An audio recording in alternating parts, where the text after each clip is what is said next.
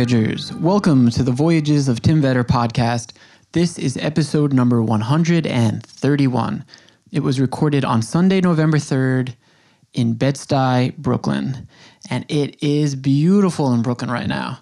It's cool and it's crisp and it's sunny and it's wonderful.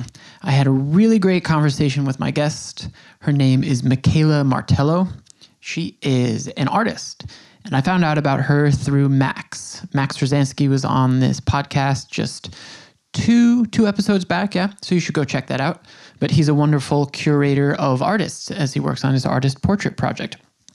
So I love to go through and see who's doing amazing things and try to get them on this podcast. So I was lucky to have Wendy on here.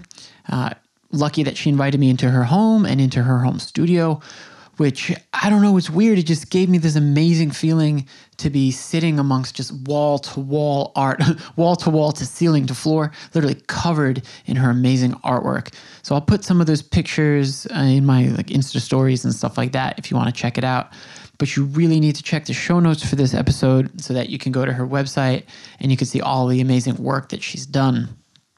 She was born in Italy, and you know, obviously, we'll get into all this stuff, but she was born in Italy and she's a Buddhist, and her artwork is heavily influenced by Buddhism and Eastern culture and feminism, and she does just really beautiful, amazing stuff. So it's really great to to share this conversation with her and to spend some time with her today. So, again, go to the show notes, check her stuff out. Also, in the show notes is my Patreon link. If you want to support this podcast, you can do so on Patreon. That's patreon.com slash the voyages of Tim Vetter. That's a subscription based service where you can give monthly, you know, $1, $5, $5,000, and that will go to keeping these episodes coming. I know they've been a bit slow. Folks, I've been so, so busy with work lately but uh, I've got a bunch coming. I actually just recorded a second one tonight with Wendy Perlman, so I got a lot of cool stuff coming. All right, enjoy this one, folks. This is Michela Martello.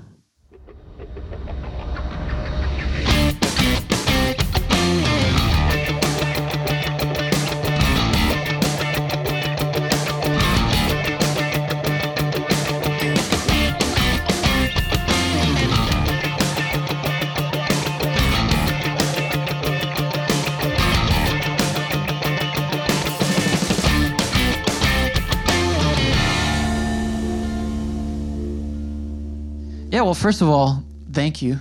Uh, this is a real pleasure. I know we were trying to set it up. I'm sorry about your cat. Um, and thank you for letting me into your amazing uh, studio space and your home. It's really beautiful. Thank you, Tim. And yes, I'm sorry too for my cats. And uh, it's uh, it's an interesting process to see how your animals are so close to to you, to us, but you realize that only when they're all of a sudden gone. But yeah, now it's uh, now we are here, and uh, I'm very happy that you came, and I'm very happy to talk with you. Thank you.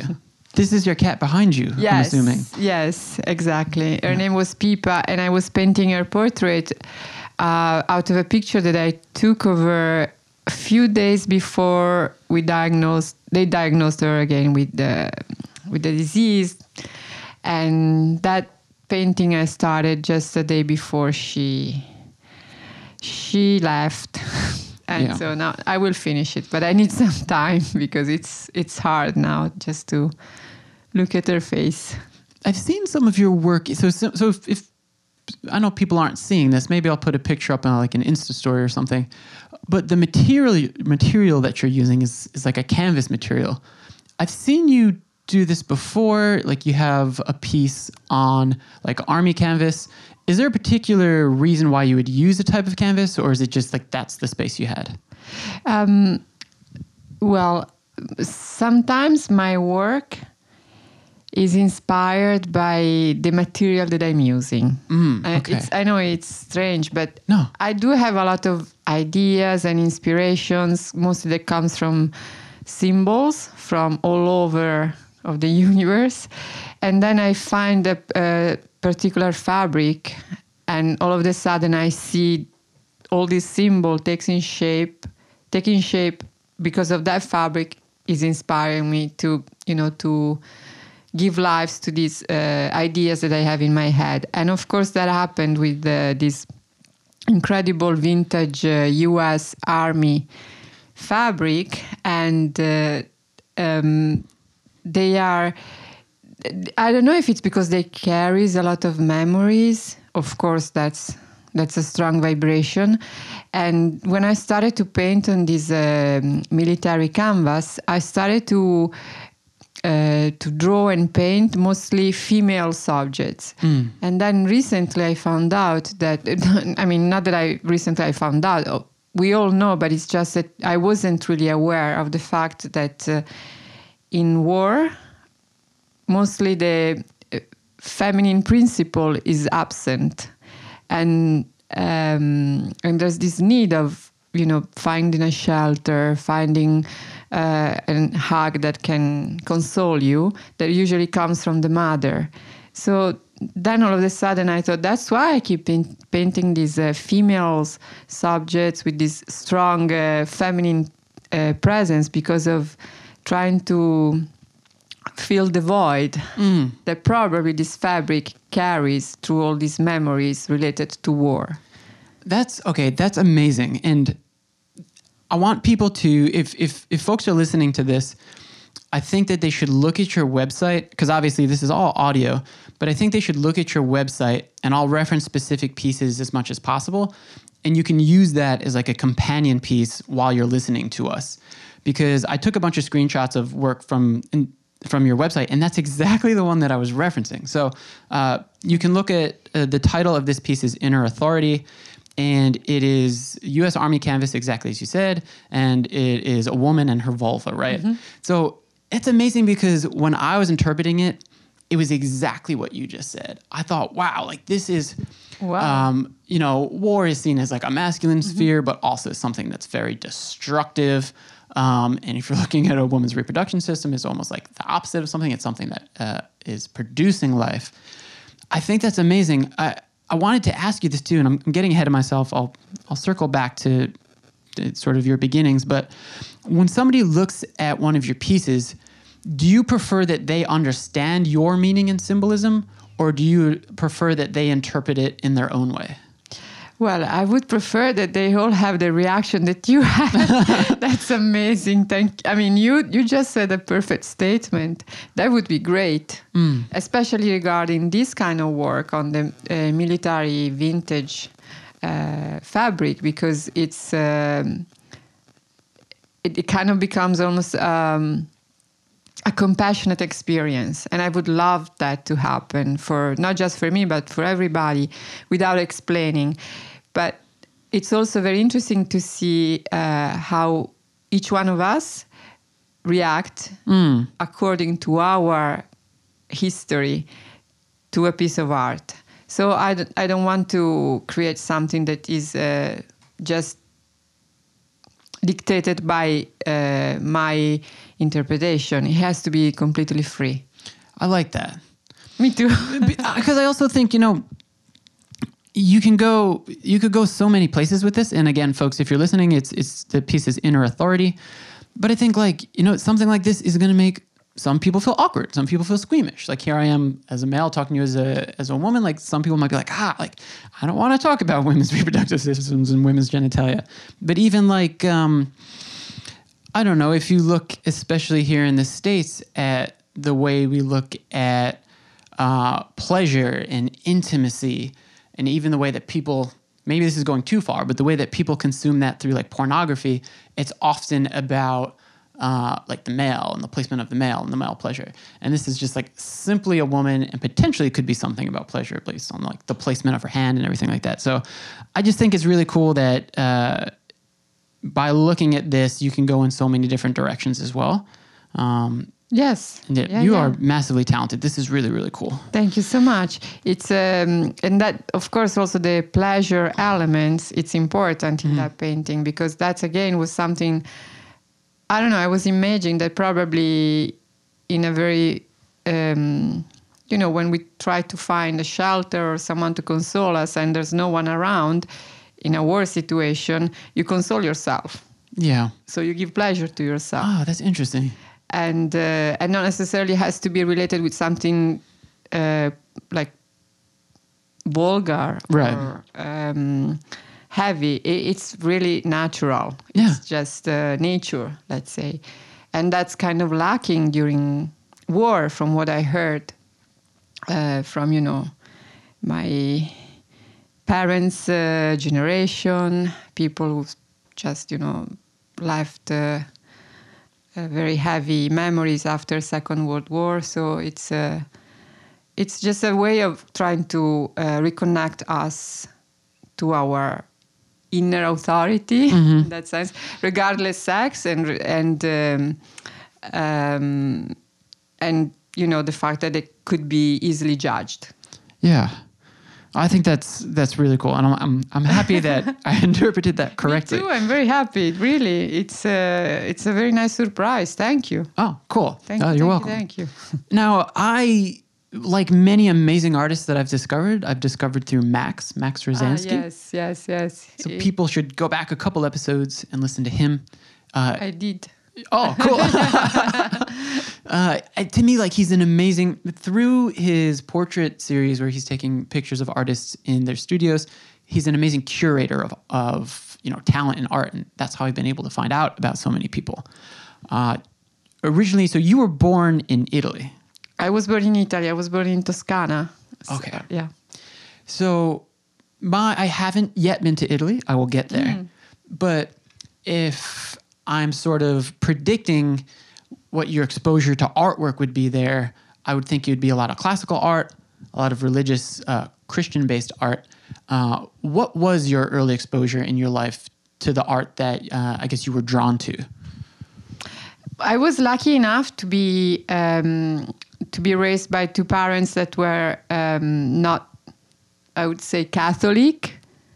So there was no brainwashed. There was they didn't force me into any di- uh, direction, and uh, um, and then growing up, I just uh, naturally f- followed my inclination. You can you say inclination? Oh, yeah. Okay, and that was um, you know, let's say about religion was towards uh, Tibetan Buddhism. After you know many uh, attempt on finding something that I really felt was speaking to me, then finally I I felt uh, that Tibetan Buddhism was good for me. And at the same time, I was um, loving the words of symbols in this particular religion or philosophy, and also in, in any kind of uh, depiction that has symbols. So um, I, I kind of bridged them together, and uh, and I was very drawn by the work of Giotto since I was very little. I have no idea why. It was it just felt uh, it just felt natural for me, and there was something with the fresco that Giotto did that for me were very similar to the fresco that I started to see in the books uh, related to uh, the cave of the mas- of the masters in ancient Tibet That's amazing. And and and, and actually the, the time is uh, it's kind of similar we're talking about uh, 400 come si dice il 400 i think it's, it's 500 which is 400 uh, i'm sorry I, No, that's okay. uh, five century i think That's Okay. okay So then, how like how were you exposed to Tibetan Buddhism and, and Tibetan artwork? Did, did you go there? Was it were you reading? No, no, absolutely not. I think it's just a karmic connection because that's why I'm saying. uh, For me, it was I was lucky because there was no any kind of um, uh, forcing me to read or to see something in in my upbringing with my family, with my parents. So it was very natural. It kind of manifested spontaneously that I. Um, that I felt attracted by that kind of culture. Okay. But also, since I believe in reincarnation, I'm sure that uh, there's a strong karmic connection. Ah. So something related to my past lives. It's the same for me that I. The reason that I'm here in New York, I have no idea. But since I was three years old, my mother told me that I that I kept saying I want to go to New York. So that's interesting. Like I, I'm at a like, with religion and with afterlife and spirituality, I'm stuck in this area where I'm like, I don't know, and it, it's really cool to actually to have you on because uh, right now my partner's going through. She's doing a yoga teacher training program. Um, Where? in uh, they have a studio in Williamsburg. They also have one in Flatiron. But what's the name of the yoga? She's It, it's uh, oh my god, uh, Vinyasa yoga. okay, cool. Okay. so uh, she'll practice on me as a student, which is great. That's perfect. Yes. and I get to meditate, and um, I can't remember the words in Sanskrit, but you have to sort of pick something that you're working on. So I'm picking. Uh, uh, I picked, uh, and she picked as well, like nonviolence uh, against yourself and others.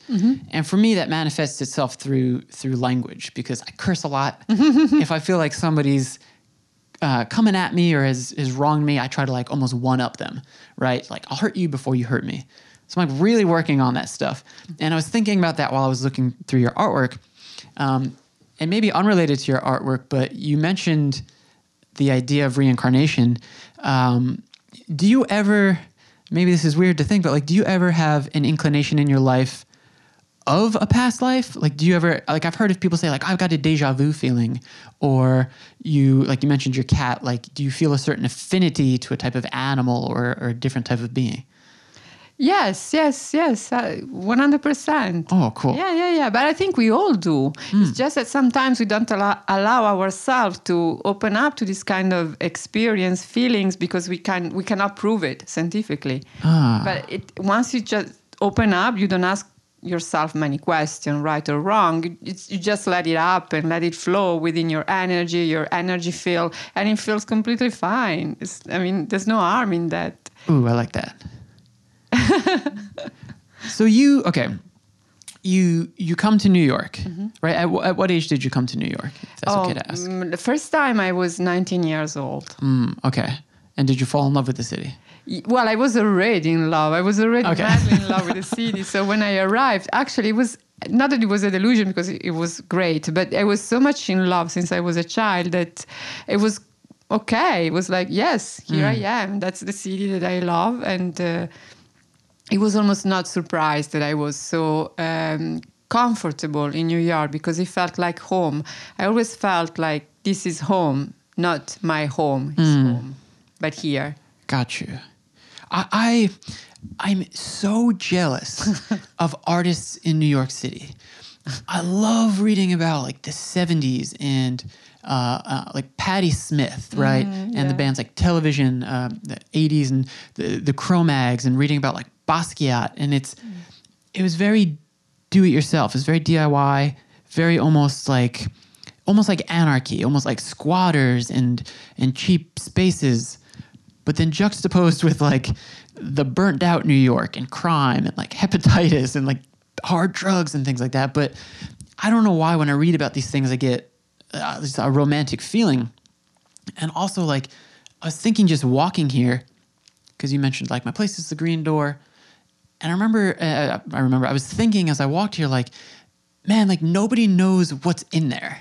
And, mm-hmm. and and I'm in here in this, this amazing art space, mm-hmm. and you can walk past your door a million times and never know that there's this like amazing space packed into a tight space. And I think about that here in New York, and also when I'm in Southeast Asia because there's so many alleyways and things are mm-hmm. built up. And I don't know, it, it all it, it gives me a feeling that it, it, I I guess it's like a romantic feeling about it all. But I wonder now in 2019, we're about to be in 2020, where you see artist spaces getting squeezed out by, by rents and things like that. Uh, how difficult is it to be an artist in New York now and to to not have to struggle? I think it was difficult also in those beautiful times that you described, like Patti Smith, Basquiat. It was really it was different because it was more raw and um and there were so many things that uh, that were not allowed. And now every in, um, I mean I'm talking about um, art, the art scene. It was like now this is the time of minimalist. Now is the time of figurative. Now is the time of uh, mo- modernism. Now everything is uh, the, the time of it's for everything now. So it, that's I think that's easier in a way, but it's also, um, you know, we are also kind of uh, polluted by the media factor Mm-hmm. and addicted. I, and I am one of these addicted artists by the media factor. Um, so I think that is always difficult, but at the same time, it's a reflection of the, the time we are living in. So it's we are always adjust to mm. whatever is happening around us. Human beings are, are incredible in adjusting to the circumstances, and also we are also we, we kind of tend to be romantic, thinking about the past or what could be the future, but at the same time we are adjusting on what surrounds us on on a social level, on a political level, on a spiritual level, on an artistic level. So I don't know if I'm answering, but I think in a way it's it's difficult. It was difficult. It was it was easy. It's easy. Yeah, that that does make sense to me, and I think that's sort of the the essence of a New Yorker is that yeah, you adapt and you survive and you push on despite whatever. yes, yes, yes. I, I wish I was living that kind of moment. Uh, let's say in the seventies, it was kind of dark, but it was very dark also in Italy. Um, but at the same time, I, for instance, I think I'm super lucky to be here now because of what's happening with the women, and that's that's really different compared to any other era. in So- in in regards to um like the more the the prominence of women's art now? No, um, I don't know if I'm able to explain this, but it's like we'll work together here yeah, we'll figure okay, it out okay. The- I would. I, I mean, I wish I could do it in Italian, but it's it. It's about how now we are able to express our intimacy okay with a certain level of strength and uh, confidence and being more centered because it's not that we need to fight as much as we needed to fight. Um, okay, we do need to fight, but now uh, we are taken more seriously. Now people believe to us. I understand yeah. And it's really different now. It's really happening. It's it's something very subliminal and and but it, it I, if i feels like that is getting into the subconscious level of the universe. This yeah i think that change. That it's little but it's extremely important when when we read about revolutions throughout history i think that people don't always know when they're in the midst of a revolution. And we are in a essentially like a revolution of thought right now. Yes. um, and in people's consciousnesses it, things are definitely changing. Um, yes. and maybe in 100 years people will read about this time and yes Yeah. yes. I, uh, yeah. And and so- that's why i feel i'm lucky to be here now for this. For sure. And we're all lucky to like have uh again like people need to go to the website and check out. Like we're lucky to have your art. Like just looking around right now like i just think i would be so at peace in in this space. It's so amazing. Like i wish people could see this. Oh, thank you. But everything I- I- I'm, I'm recognizing um, your pieces from your website so people can definitely see them all. Um, but on that point i'm going to talk about or, or ask you about some of the symbolism because um, i'll talk about this one. So the woods and you you mentioned um, reincarnation. You mentioned um, like the feminine sphere. And so the woods is a woman's body like her her torso mostly. And there are rabbits and there are plants. And when i look at this i almost think that she is like mother earth. Um, and there are various living things living within her uh, but i wonder in addition to, to your spirituality uh, sort of this animism theme that I'm seeing a lot. Uh, and I'm wondering, uh, I guess, why uh, you have animals as a, as a symbol so often in your artwork. It's always been like that. Um, I don't know how to explain this exactly because Okay. it's even me. I, I surprise myself when I when I sometimes I try to avoid to have animals, but it's stronger than me, and they just want to be uh, in my in my artwork. Um, it's it's such a a delicate uh, presence at the same time very instinctual and uh, for me probably it's a symbol that represents uh, how to be connected with uh, the uh, the side of us that is more um, reptilian Ah. right? the one that react without thinking and and we kind of tend to lose that sides of our brain because we we we every uh, the energy kind of in in us in human being tends to rise up to the brain and animals keep it down to the heart to the belly it's more like they, they just they feel something but they don't feel it with their brain they feel it with their senses and uh, and we do have that kind of uh, part it's it's very ancient it's the most uh, ancient size of our brain and it's called the rep- reptilian brain Yeah. so for me, that presence of the animals in my work, it represent. It's like symbolize the instinct. The instinct. That's really cool. It's like the the um, leftover genetic material from like our past evolution, almost like when we Kind we were yeah. aquatic animals, and now we've. I mean, we are still. We like to consider ourselves these like civilized humans, but we're biologically we are we are animals. We're just a different form of evolution. Yes, it's true, but I I also think that uh, animals should reincarnate in humans. It's not that I mean because that's, that's when you get the chance to really evolve. If you are an animal, you you you cannot do many things that us as human being can do.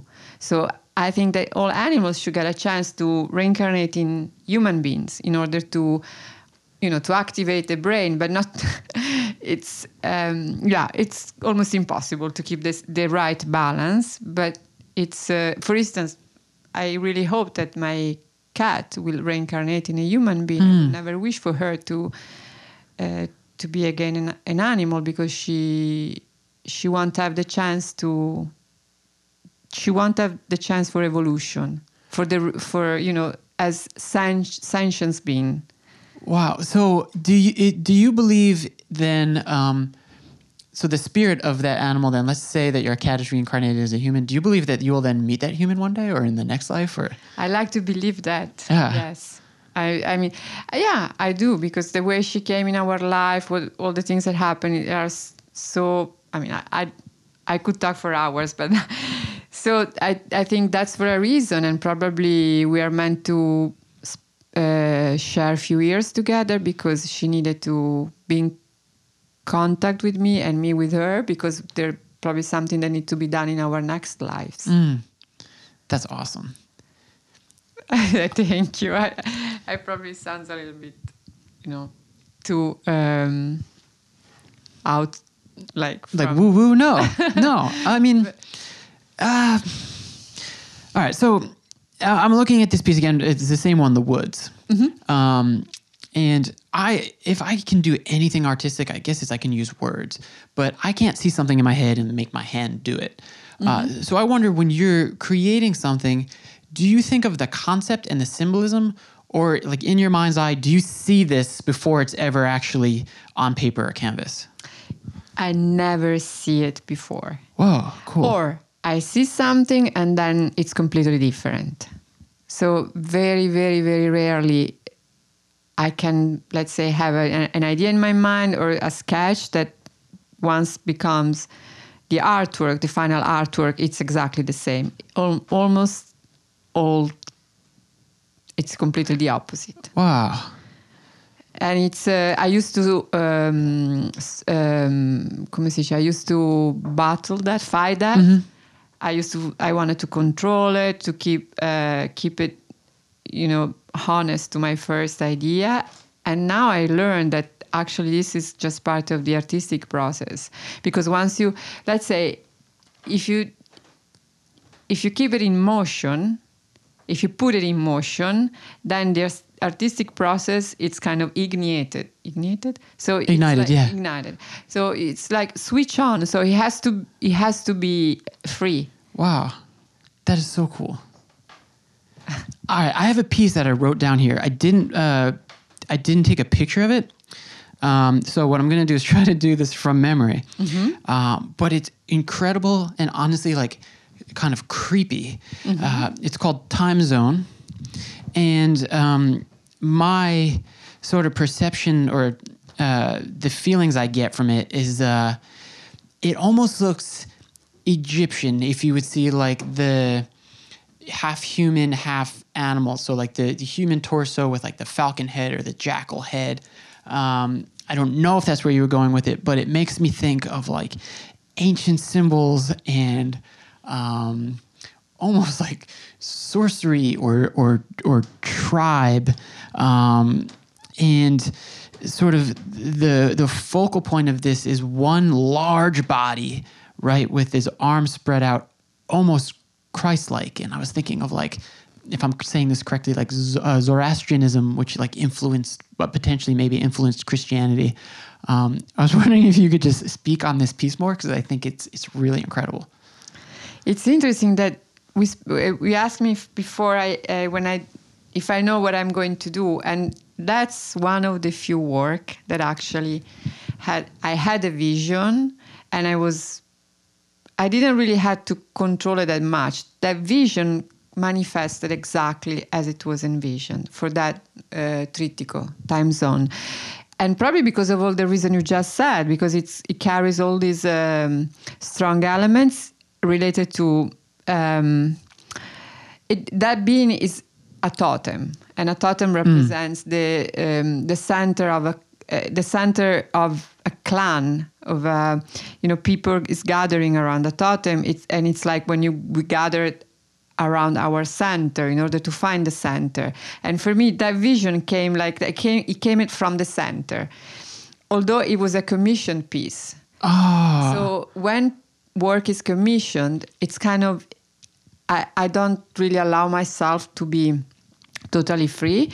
But that piece, that commission was so one of the best because when they asked me to to make this piece, which was for MAM Museum in Rome, I was so happy and I really wanted to do something for that museum because it's a very it, it, now unfortunately it's closing down, but it's an incredible it was an incredible institution. So it was really um, um, I was so enthusiastic and passionate about it that it was. I think I had all the the muse, the inspirational muse here in my studio helping me to keep it together because it also ha- needed to be very big, and uh, and and and and they asked me to to create something related to the. Um, the native, the na- native people, like Yeah. the, the ancestors, the clan, and the tribes, uh, and they gave me a few uh, direction. And I said, "Look, I'm totally fine. I really want to do some, a piece uh, related to the tribes, but don't tell me which tribe, because now I am in New York, and I have a strong connection with the Native Americans." And I, that's the tribe that I wanted to Oh, cool. work around. And they said, yeah, yeah, yeah. I mean, it's perfect. Just that, then you're free to create whatever you want related to this theme. So the totem was just at the center of my being, and I needed, you know, to have it almost like a human being, but it, it, which is also related to um, the head. For instance, the head is like a, it's a head. Uh, is a depic- depiction of uh, Tibetan guardians. Ah. The Tibetan guardians sometimes are depicted in a very fearful and feisty way in order to scare away all the obstacles. That's awesome. So then I, I, you I was also drawing from that uh, philosophy, let's say, because it's so dear to me. And it felt like just perfect to put together these different uh, pieces. Cool. it, it was making me think a little bit too. Uh, there's a museum here in New York called the Rubin Museum of Art, and it's amazing. It's uh, Himalayan art, so it is Tibetan. It's one of my favorite. oh, uh, uh, uh, Nepalese, um, like Mongolian, Chinese, and there are these masks, these amazing, gorgeous masks, um, and totally different culture. But I had been down in, in Sri Lanka last year, and I went to uh, a museum that also had uh, masks that were really incredible that were used in uh, like storytelling performances uh, of yesteryear, right, of, of years ago. Um, but when I look at a lot of your stuff, like we talked about Buddhism, uh, there's also like some Hindu elements. I, I've seen uh, some figures, like multiple limbed figures, and uh, I'm pulling up one now of three women in the forest. and uh, while not like overtly like Hindu or Buddhist, like it, it does make me think of when you when you see an image like this, and it'll be like three deities in the forest, uh, not necessarily women, because there's sort of like a lot of, of genderless figures in um, art from the Eastern Hemisphere. But this makes me think of that, and we've talked about Tibet a bit. Uh, have you traveled at all through those countries and sort of like absorbed, you know, art from the temples in the different places? Yes. Unfortunately, I never went to Tibet, but I went to Ladakh, which was which it's considered the little Tibet, and it was part of Tibet. It's like probably the northest part of India, and I've been to Bhutan. And Ah, I I've been wanna go to Bhutan. I mean, other places in India many times. Um, Dharamsala, where the Dalai Lama now resides.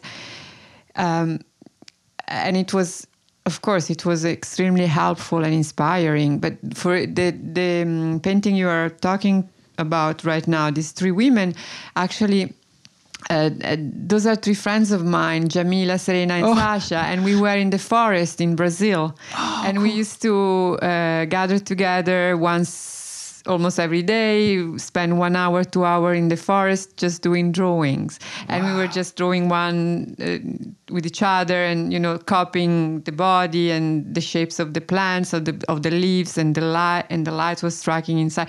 The sun was super strong, so we even started to feel a little bit like Yeah. stoned by this incredible light and the animals. So it's uh, it's almost like a, a, a feeling of um, being there, but also spaced out, and then you kind of connect with the goddess that is within each one of us. oh, I love that. Wow. yeah, so for me, that, that one was kind of a little bit like that. It felt like, wow, we are three goddesses. were you in Brazil to to work on your artwork, or did you spend an extensive uh, extensive amount of time there? Um, it's um, we have a little house in this place where it's it's super raw. There's really nothing, and uh, when we go there, it's always fantastic because you it, you really could try. I mean, the nature is so strong that uh, your uh, come si dice il uh, nervous system is kind of shut down shut down. And, and, and, and you really feel the nature is kind of rebalancing re-energi- re- re-energizing your nervous system. So it takes for me at least three days to Yeah. to kind of readjust. And then I, I start to work. I start to draw. But also you know i, I enjoy the beach and, Uh-huh, and of everything. course. so it's uh, yeah it is work but it's completely different than what it is here it shuts off all the stimuli, right? Like it does. You, there is that adjustment period when you're somewhere and you're no longer plugged into Wi-Fi and bright lights and traffic and noise and thousands of people swarming around you like there are in New York. That's really cool. but i do have wi-fi there So, like, I I was wondering about that. Um, I'm unaware of if you have any any books or anything like that, but I would imagine like it would be amazing to see like all the art you produced in Brazil. Like, is there is there a way that people can see that? Some of the drawing that I've done are in my uh, website, Okay. and mostly it's uh, work that I do on paper. So under art on paper, work on paper, I guess it's uh, some. I would say fifty percent of the work on paper that is on my website is done on Brazil, and uh, I didn't, you know, some it's just in my drawers that I'm not really sharing yet with uh, everybody. Okay. Not not for any reasons, just that some probably I, I think it's too personal, and I think nobody likes. I just I'm just the one who likes this, and it's it happens with a lot of work that I do. It sometimes it, it feels like that I'm the only one who likes who likes it, so I don't share with anyone. And Oh, then after no. no, it's true. After two or three years, finally, by accident, I show it to someone. Tell me, oh, but this is really cool. Are you sure? I wanted to throw it away, and then I started to feel it, to see it with another pair of eyes. Yeah. And but I'm sure this is something that happened to a lot of artists. It's very difficult for us to um, sometimes to rec- recognize what we are doing. I'm not saying looking at or judging, just recognizing it. Yeah, you know, this is. I was just thinking, like, this is the type of access I have right now is amazing because I don't think you always get to pick the brain of the artist uh, for their pieces. So uh, I'm really fortunate to be in this position right now. Um, there's there's two pieces. I forgot to forgot to take a picture of the one, but maybe you'll know off the top of your head. But I can recall a picture of a woman eating an apple, and it almost looked like it was in a nature setting. And then there's one here that I have called "Take Me to the Strangest Place," and it's two people in an embrace, and maybe it's not a snake around them. It almost looks like a ribbon, but I'm almost interpreting this as this green snake intertwined around them. And both of those, uh, the imagery of both of those pieces makes me think of like the Adam and Eve story. And I wonder if you are also interpreting um, sort of Christian stories in there as well. You're super perceptive. That piece, the one that you're just describing, it's one of those pieces that it was in my drawer for nine years. Whoa. Yes, I painted that one 10 years ago and then 9 years ago I took it outside the drawer and I and I just and I started and I saw something that I didn't see when I that I didn't recognize when I was doing it and I remember that I really wanted to throw it away thank God I kept it. And then I started to to paint things around that um, those um, the man and the woman. And they actually represents is not related to adam and eve. They represents the male and female energy in union. So it's like our wholeness yin and yang. Ah, cool. and the green ribbon it's you, that's why i'm saying you're super happy because it is a ribbon but it's also the symbol for the snake Yeah, okay. because me, I am not. I wasn't born and I wasn't raised in Asia. I was born in Italy. I grew up in Italy. So even though I wasn't, you know, Catholic, I'm Christian because I was baptized, but I never I really. I didn't go that much to church, but we are kind of brain a little bit brainwashed with the, you know, the story of uh, the snake, Adam and Eve, and Eve in the wrong way, not in Yeah. the right way. So it's uh, it's always a mix between my upbringing and what I choose to uh, read and be inspired by, which is more related to the Asian Asian philosophy. That's cool. And the, the other piece that you mentioned, the one with the woman eating the apple, that's actually uh, it's related to a dream that I had in Brazil, and Oh. that, and I'm happy that you're talking about that one because it's one of my most recent work, and it's called Life Life. Life, life. And I had this dream that I was um, biting an apple. The dream was just this I was biting a huge, red, juicy apple. So it's like just, you know, the bite. And then I woke up and it was so beautiful. It felt Oh. like, yeah, I felt. And then I, um, I was talking to this person that it's like a dream interpreter, very good. So we talked about this dream, and, and uh, he told me about the the meaning of you know Eve biting the apple, how wrongly it's been uh, perceived for so many years, but actually the real meaning is the fact that uh, women are in control now. So to have this in control, not in a, in a in an aggressive way, but in control of our potentiality, of our um, our skills, and finally we are that, and that goes back to what we started in our conversation. So we are in control of this because we know that we are not misinterpreted. We can do it now, and it's okay. It's just uh, our power, but the right, the good power. That's cool. I like I, I like those reinterpretations. I've had a lot of people on, eh, a lot maybe. I, I've had a number of people on uh, from Indonesia um, and other other Islamic countries, and I know that a lot of people are now reinterpreting the Quran uh, in a way that also uh, is more inclusive of women. Um.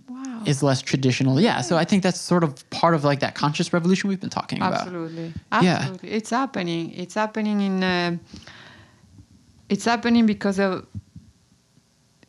Not because it's forced. It Mm. was forced, but it was wished. It was fought. But now it's happening because it's just uh, a, a very natural consequences. Yeah. There, there's something I wanted to talk about. Um, I went to Taipei City, Taiwan for the first time last year.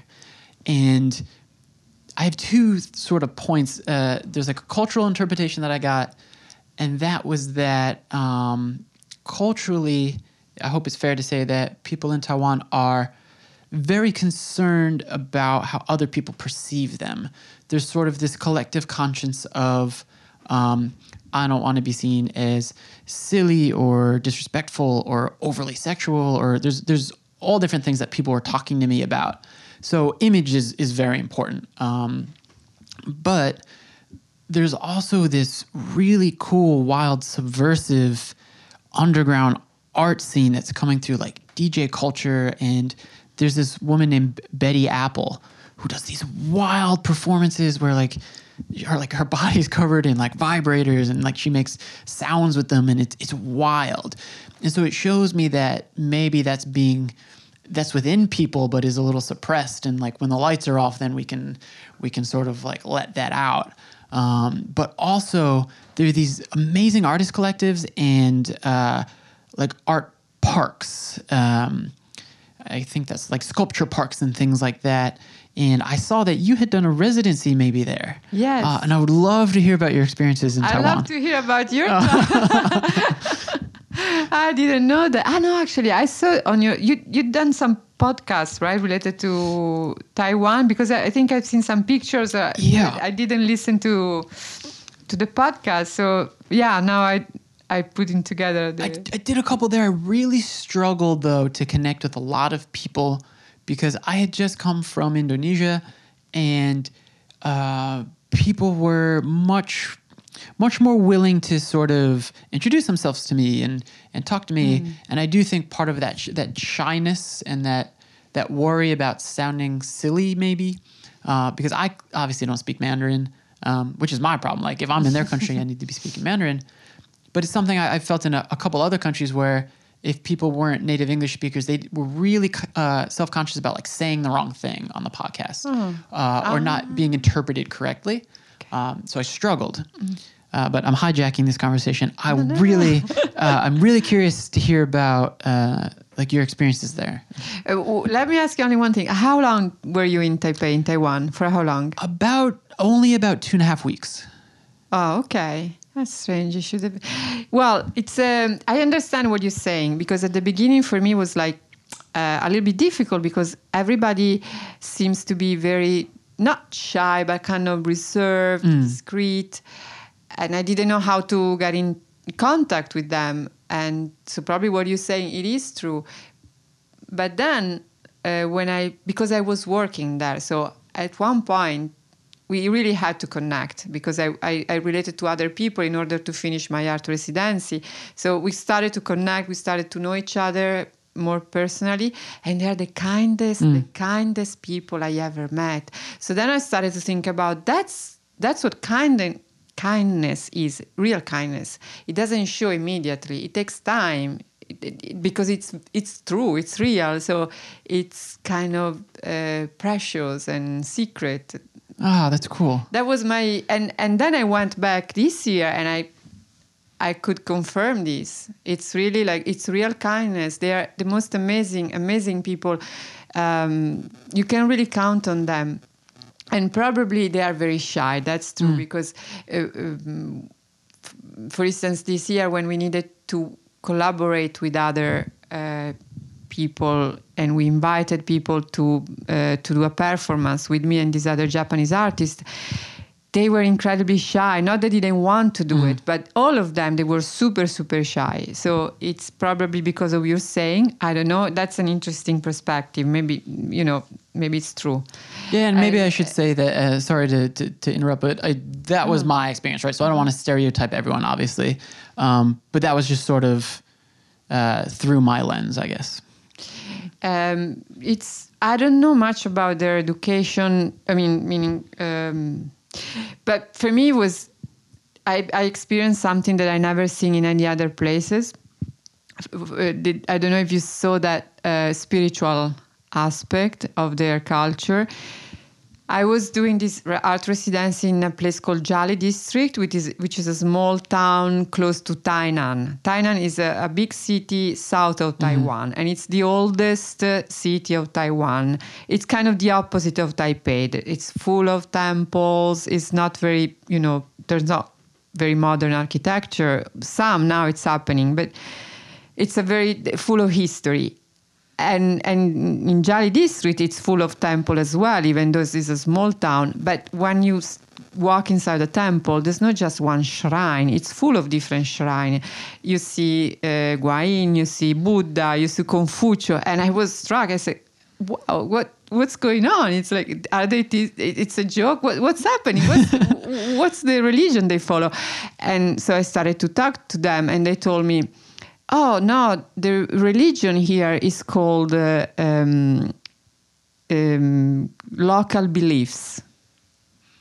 Yeah. Isn't that amazing? Yeah. Local beliefs. And you walk into a temple, you can walk into a temple every hours because that's what I did. I used to go at night, early in the morning. Nobody's stopping you. There's always someone very kind giving you some water or a candle to light or incense. And you can do whatever you want. There's no rules. And therefore everybody behave very nicely. Whoa. And that kind of eased my mind a lot. The more I was in Taiwan, the more I really relaxed, and it's uh, there's no greediness in the air. Not, I mean, of course, we are human beings. There's always greediness, but not this sense of relaxation is dictated because of, I guess, this kind of freedom, but also I was also working with children because uh, the first residency I've done a mural outside the uh, National Children's Museum of the Art. So I I was seeing all these kids coming every day with uh, their teachers or their parents, and they're very strict. So there is freedom, but behind this freedom, I I think they receive a kind of rigid education um, with love because I, al- I always felt uh, that there was a lot of love, but again, this discreet way, not loud. Yeah. And the kids were amazing, really behaving in an amazing way. when you're when you're doing pieces uh, for for residency in Taiwan, or here if you have a, an exhibit in Manhattan, or even in Italy, do you think about the audience and maybe the cultural differences of the audience and uh, prepare pieces specifically uh, for the people in that country? In this case, in Taiwan, I did in a in a way that I, I wanted to integrate the um, their culture with my culture. Um, so it was important to you know to add symbols that were important for um, Taiwan uh, culture, and in the place where I was painting. Um, they they pay a lot of respect to deers Oh wow! because it was an endangered species. So Ah, they were able to re uh, how do you say re when it when a species is not endangered anymore because they've been like reintroduced maybe into, some, Reintroduced. yeah, into yeah, so it's very nature. important to them. Wow. And it was really almost uh, disappeared. And that for me again was the element of the animals very strong to Ah. to add into my work. So it's a pleasure when I can you know work with uh, with their elements integrated with with my elements. But other times um, I wanted to do that. I wanted you know to to work with the uh, the elements of the um, the work that I'm working for. The work well, and then I I don't do it. It's Ah. just uh, it's uh, I, I because it feels like I've, I'm forcing myself, so Yeah, I had to I understand that. direct my my attitude in a, a- another way, not thinking about what I have to do it, and then it, it eventually probably doesn't show any elements of the work of the culture where I'm working. That makes sense. It's I hope so. I don't know. Sometimes I think maybe in life we see connections where there's not, or we we we we look maybe we look too far into things. That's one perception, but I also think, or that's uh, one interpretation. But I also think that sometimes uh, I don't know. There are sort of uh, when symbols come up in life, maybe they do mean something.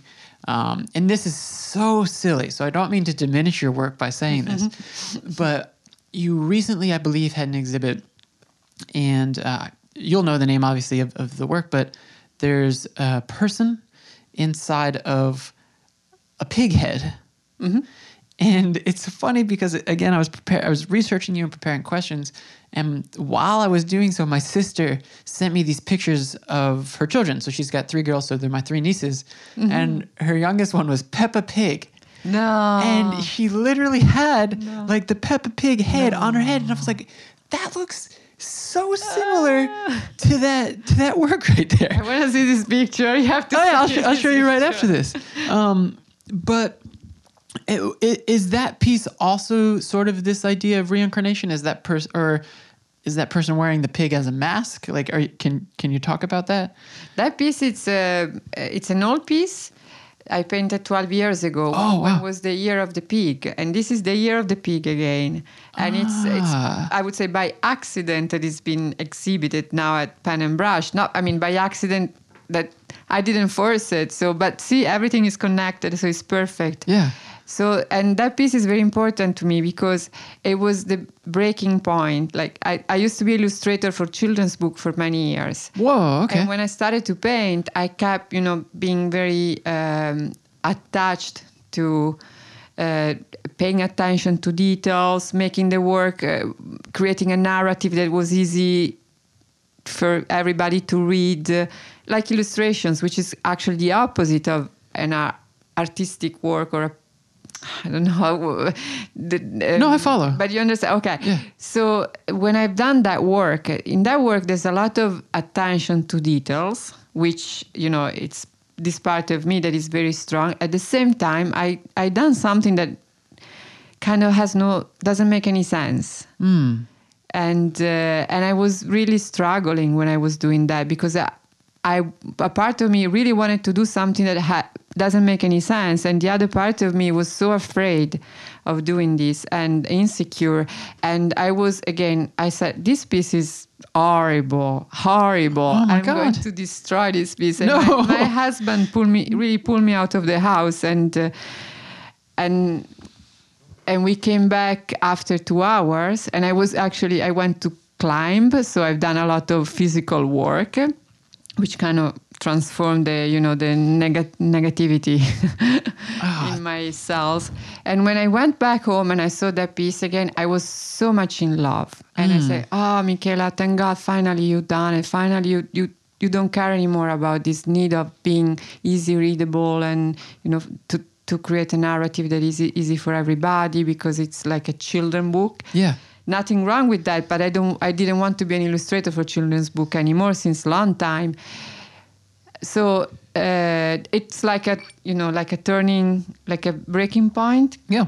and um, and then also was uh, important because I I really wanted to uh, pay homage to my passion related to the symbolism in the Asian world, specifically in this uh, Tibetan Buddhism, because that represents uh, that's a, a mask that represents a pig or a boar, and uh, in the in Tibetan ritual they use those kind of scary, kind of scary or awkward mask in order to scare away the the provocation. Ah. but also there's you see the eye inside of this mask and um, and the title of the work is nothing is what it seems. And that's exactly what it is. Nothing is what it seems because whatever we see if i see green it's because my system Michela sees green but your system probably sees purple and nobody knows what that exactly is I like that. I also like an interpretation of that as I've had this conversation before with people in my life. Like, there's so many versions of you. Like, you think you're this one person, but me sitting down with you right here is not like the person who is having like a really like uh, deep and intimate conversation with my partner last night about where our lives are at at this moment or even uh, my friend came to stay with us this weekend that version of me just joking around with him uh, you know saying off-color things to each other like is not uh, the version of me that's sitting here now. And so that's cool that nothing is what it seems uh, juxtaposed or, or coupled actually with that uh, imagery of, of the person wearing the mask is you could take that mask off or you could take that boar head, the pig head off, and you're something different. Uh, I think that's that's really cool. I don't know. I, I, I, I think so too, in a way that that's when I say doesn't make sense, it's because it's important. It was important for me in, the, in that moment and still now to have something that doesn't make sense because there's no illogical, uh, consequential thoughts that make sense of things. So then we we we we we relax, like because we we have um, a parameter parameters that tells us Yeah. that's, that's that thing and the next thing is because of the first things and then the third thing so like consequences of um well it's uh, so it, in that way it, i had to do something that doesn't make sense I like it. because Yeah, of cool. because of it makes sense All right, almost at an hour, so I won't keep you too too much longer. no no don't worry it's Oh, cool, cool. Um, you have a few pieces. Uh, I'm sure probably there's more, but a few pieces that I saw that have uh, words attached to them. And so I believe one was an installation that maybe you were commissioned for. Um, but you have one that I really love. it's called hashtag Love Story uh, from 2015, and it's like satire or almost commentary on the fact that like uh, there's this boy kissing this girl's hand, uh, which is an intimate moment, and there's all of these thoughts. And to me, it's like, yeah, these are the thoughts that people have nowadays. Like, if I'm doing this in public, you have here like. Uh, you know, like, why am I judging? Like, what will people think if I put this on Instagram? How many followers how many likes am I going to get? And this is especially pertinent to my life because I travel so often and I'm in these amazing spots that people are just click, click, clicking away. Uh, in February, um, my partner and I, went to um, Death Valley. And we drove up to this one place. It's called Artist's Palette. And it's called that because the whole rock formation on the mountain is uh, the different layers of sediment, I guess, have eroded away. And you have like pink and blue and mm. beige, and it's it looks like a palette. wow So we just sat there and we stared at it for like an mm. hour, right? Mm. But people were driving up, taking a selfie, sitting down on a rock, taking their 10 poses, and then driving on to the next thing. It's like, God, you are missing life right now. Uh, and so I know I'm really rambling on some of these, but to me, that's what this piece is. It's like, God, you are like all of this mind chatter that's going on. Uh, you're missing out on the fact that like you're having this really wonderful moment. Um, so for this, and then like there's uh, dynamic one here. Uh, are these words coming from you? Did you write the, the words on these pieces? yes yes yes Ah, that's really cool. What? So I, I wrote down um the I think the installation was Magic Atomo. Is that correct? Or was that a Uh, piece? Which one you're talking about? Magico Atomo is the, the one on the wave, the one that was installed at Yeah. the Fulton Ferry, mm, come si chiama? Uh, Fulton Ferry Park, the one under the Brooklyn Bridge. Is that still there? No, no, no. It was there for two months during the um, these uh, public projects uh, uh, that um, organized by La Mer. We are Project Zero. They needed. I mean, it was like they invited so many artists and public figures to create their own work on this wave made of fiberglass. And my idea was to write the story of the atom, and and uh, the, public project was in order to raise awareness and money for um, two causes related to the pollution in the oceans. One in uh, southeast China, and the other one in. Um, South China Sea, maybe. uh, I think it's in the Caribbean, somewhere in the Caribbean. I don't remember the exact location, but it's all related, you know, to the um, coral reef Yeah. and the mangrove. So it was a, a very beautiful cool. project. So yeah, Yeah, I had in my notes what was written on here. So the story of the atom, like A T O M, atom. Sì, sì. Yeah, ah. The molecula, the water molecula, basically. Ooh, cool. The water molecule that always the the water mole. Not that I I mean I wanted to study and see it's like and then I, I just uh, copy exactly the uh, the explanation the scientist explanation of the water molecule. That always um, it's forced to recreate the circle, the swirl, the, the waves. That's cool. It's it's all you know physics. I I didn't know how to repeat that using the, the right words, but uh, it's it's magic. It's really Yeah. magic. It's like the, if we if we force water in a, na- another direction, you can force water in a, in another direction. But if it let it let it be in its natural way, always create a circle and goes back to the ocean. So it's like this coming to the riva, to the beach, to the sand, and then closing down and going back. So it's and that's the water molecule. It's not just the ocean. Whoa. All right. So, like, I was thinking about that before when you mentioned the uh, the museum in Rome closing. So, what happens to a piece like that? Oh, that's interesting because uh, I'm very happy. No, not because of my museum closing, because my museum was a museum that it was also house of. Uh, it was like a squatting museum, hosting creative. It was a shelter for. Um, refugee i mean people coming from mostly from north africa they were without a house was were homeless so they started to squat this huge uh, building and then there was this uh, art curator also anthropologist called giorgio de finis that had the idea of finding funds money in order to help the um, uh, the people in the in this building from uh, I mean it was endorsed by the um, city of Rome. Of course, legally you you can't have funds for homeless in Italy. Really?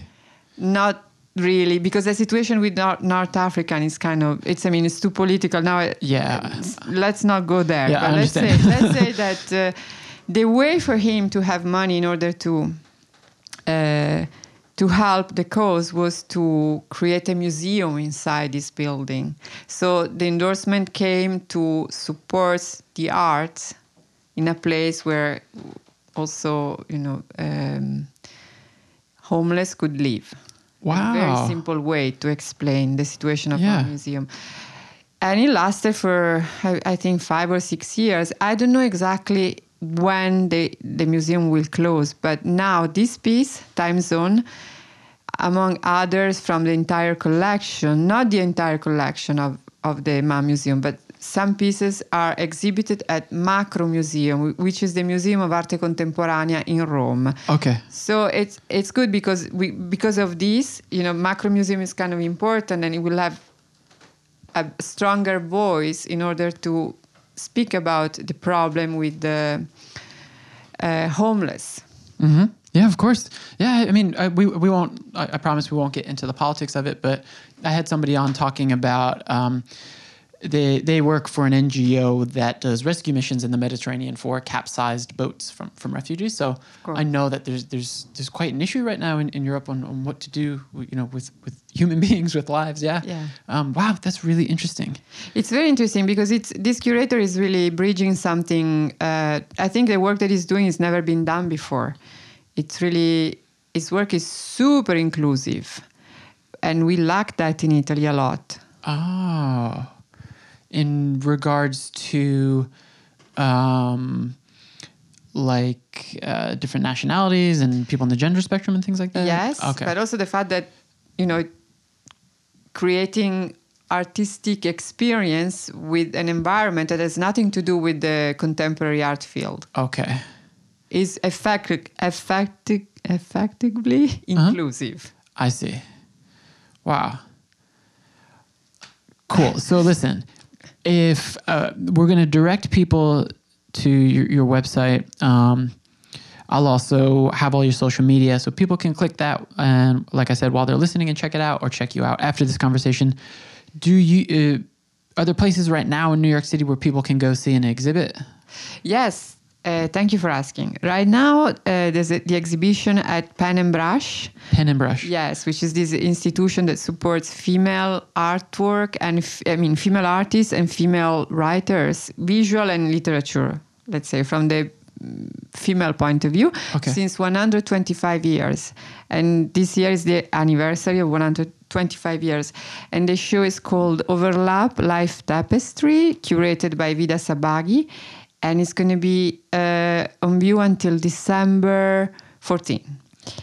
And then there's also one thing that it's happening November 6th at Children Museum of Manhattan. Oh, cool. They're raising money for you know underprivileged kids, but also you know to create a, a art class for underprivileged kids, but also you know to to to create a broader, larger access to the arts to kids. So the museum is having um, an art auction November 6th, and one of my pieces uh, is part of this. Um, we are, I think, we are 80 artists. Wow. So they're doing something really great. Oh, that's cool. And uh, and then there's a show opening uh, this coming Sunday. I think it's the 9th. Yes. Okay, at Asbury Park at Parlor Gallery, and it's called. Uh, Oh, in, in New Jersey. in New. Jersey, Cool. yeah, that's in New Jersey. Asbury Park is fantastic. Um, it, it's called Midnight Midnight Sun. Awesome. So, yeah, this is. I think that's what's happening now. Yeah, so like I said, please check the show notes, check that out. I get so I'm so lucky, right, in that I get to do this. Um, and I get to meet so many inspiring and creative people. And it always seems to like it always seems to hit me at the right time. We I, I can't give the specifics of my work. Um, just because, it, in fairness to children and families, but we were talking a bit before I recorded, and just I'll say generally, it's been very difficult lately, uh, especially considering the types of freedoms I had abroad, and then coming home, and then there's there's just the traditional things of, of, of or the aspects of working a traditional job, like I got to wake up at 5 a.m. if I'm going to get all the way up to Harlem, but things have been j- just really tough. So it's amazing to be in a setting like this uh, and to be even preparing for this conversation by looking at your artwork and just feeling like fulfilled and it gets my creative juices flowing. It inspires me. it makes me think, damn, Tim, you're lazy. Stop being lazy. um, so it's a real privilege and a pleasure to, to be able to, to sit with you and to talk with you and to get to pick your brain. So just want to say thank you again. Thank you, and don't worry, we all feel lazy. Always feel lazy. we're, ne- we're never. Uh, we're never happy like we always want to do more and and talking to you was very inspiring for me as well really i Cool. can it's it cleared my mind more so Oh, that's I- great. i like your work i admire your work Thank you so much. Appreciate it. Thank Appreciate you it. so much tim Cheers. That is a wrap, Voyagers. This was episode number 131. Many thanks to my guest, Michaela Martello. She's absolutely amazing. Go check out those exhibits and the events that she was talking about in New York City. Check out herself abroad and check out her social media and her website. She's really, really great. All right, folks, thank you as always. And as always, please, please, please take care of each other. I will catch you next time.